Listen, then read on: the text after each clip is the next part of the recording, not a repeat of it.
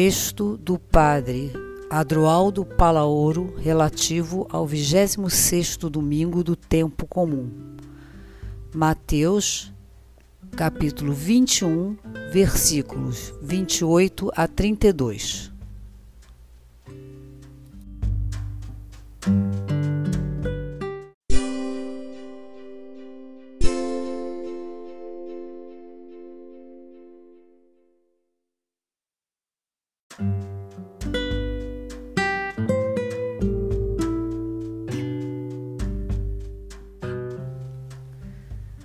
Crer é tecer a vida.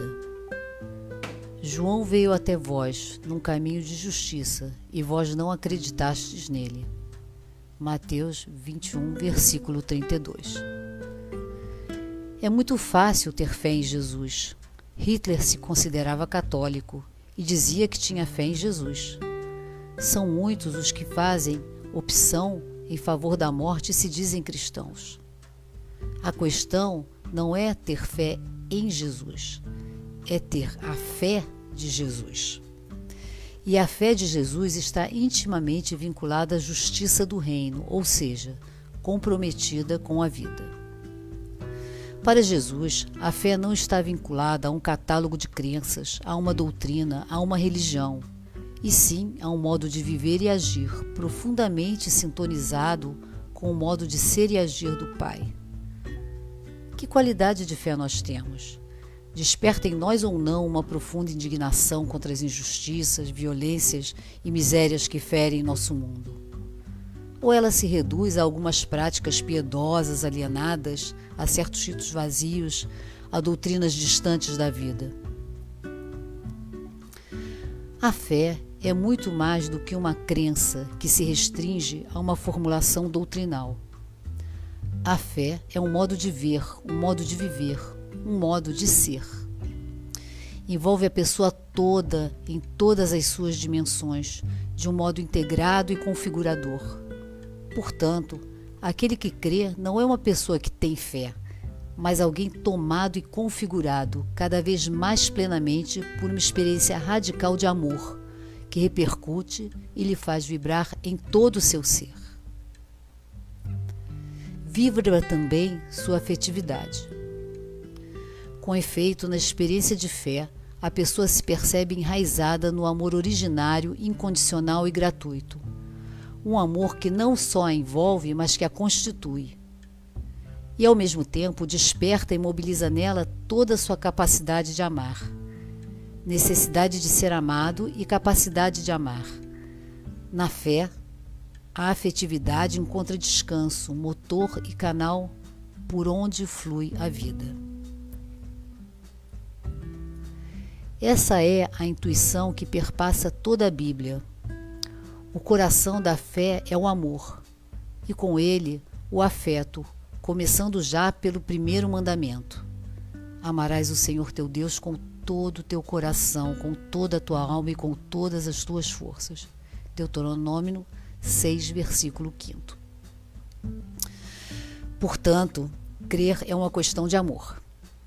Isso significa que, antes de qualquer outra coisa, aquele que crê se percebe em seu núcleo mais íntimo ser e proceder do amor.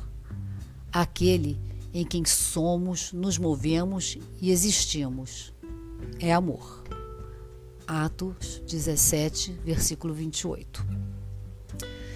Não podemos confundir crer com crença.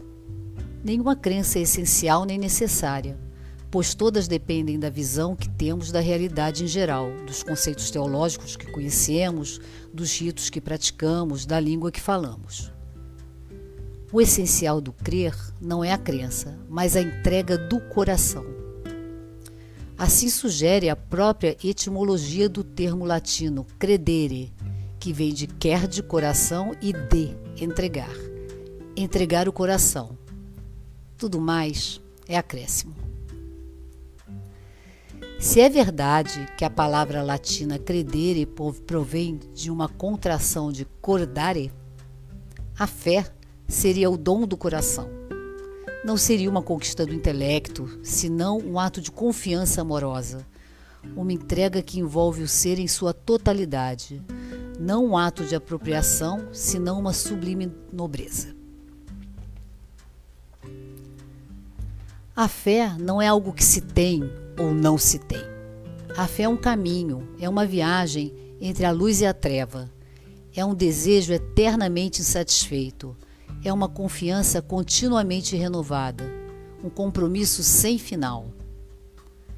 Jesus fez a desconcertante afirmação de que as prostitutas e cobradores de impostos terão precedência no reino de Deus, e não os exemplares sacerdotes e anciãos do povo.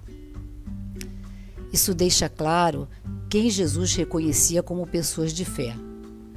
Não propriamente quem aceita o que prega a religião, e sim quem age por amor, solidariedade e justiça, como o bom samaritano de Lucas 10, dos versículos 29 a 37. Os sacerdotes e anciãos do povo são os profissionais da religião, aqueles que disseram um grande sim ao Deus do templo, os especialistas do culto, os guardiães da lei. Não sentem a necessidade de conversão e não se abrem à novidade trazida por Jesus. Os publicanos e prostitutas são aqueles que disseram um grande não ao Deus da religião, aqueles que se colocaram fora da lei e do culto. No entanto, seu coração se manteve aberto à conversão e acolheram a novidade de Jesus. Sacerdotes e anciãos do povo versus publicanos e prostituta revelam o lugar e o modo de viver de cada grupo na estrutura religiosa do Templo de Jesus. Mas podemos ir além. Tais grupos estão presentes e em constante conflito em nossa própria interioridade. Como integrá-los e como conviver com eles para que a nossa vida seja criativa e expansiva? Nesse sentido, a pequena parábola desse domingo nos capacita a considerar nossa vida sobre outra perspectiva. Provavelmente a parábola, em linha com a sabedoria de Jesus, está nos convidando a que sejamos capazes de reconhecer e abraçar o publicano e a prostituta que cada um de nós carrega em nosso interior. O sentido é o mesmo daquela outra parábola que fala do fariseu e do publicano. Até que não reconheçamos o nosso publicano interno, não poderemos estar reconciliados. Simbolicamente, publicano e prostituta é aquela dimensão nossa que temos reprimida e escondida, nossa própria sombra. É claro que, enquanto não a reconhecemos, projetaremos nos outros o que em nós mesmos rejeitamos. Só quando abraçamos nossa negatividade nos humanizamos, porque nos abrimos à humildade. E só então pode emergir a bondade e a compaixão para com os outros. Os sacerdotes e anciãos, escravos de sua própria imagem de observantes religiosos, eram incapazes de reconhecer e aceitar seu publicano e sua prostituta, presentes em todos nós. Isso os incapacitava para amar os outros, publicanos e prostitutas, e entrar no reino. Quanto mais nos reconciliamos com nossa debilidade e fragilidade, mais próximos estaremos da verdade. Uma coisa parece clara nossos próprios publicano e prostituta, nos permitirá abraçar qualquer pessoa que cruze nosso caminho, sem necessidade de impor-lhe nenhuma etiqueta prévia. Dito de outro modo, ao reconhecer e aceitar nossa própria sombra, ou seja, tudo aquilo que em algum momento tivemos que negar, ocultar, reprimir, crescemos em unificação e harmonia interior desaparecem os juízes e preconceitos e entramos em um caminho de humildade e graça. A aceitação, a aceitação da sombra publicano prostituta nos faz descer do falso pedestal sobre o qual nos havia feito subir o sacerdote que nos habita e nos permite crescer em humildade e humanidade.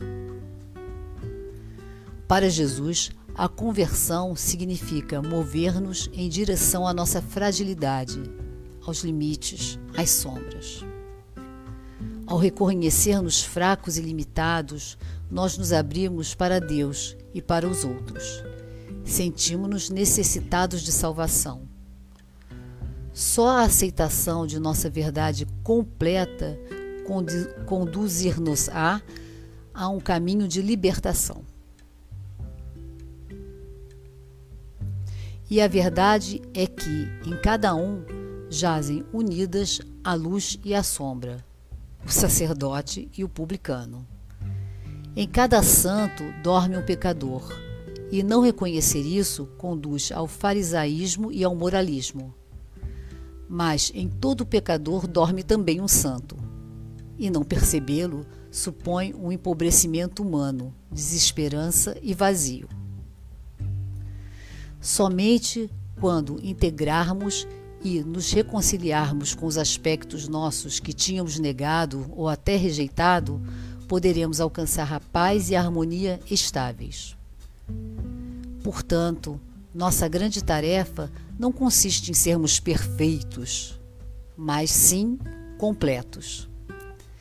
Na medida em que somos mais completos porque aceitamos de maneira integral nossa verdade, tornamo-nos mais compassivos e humanos.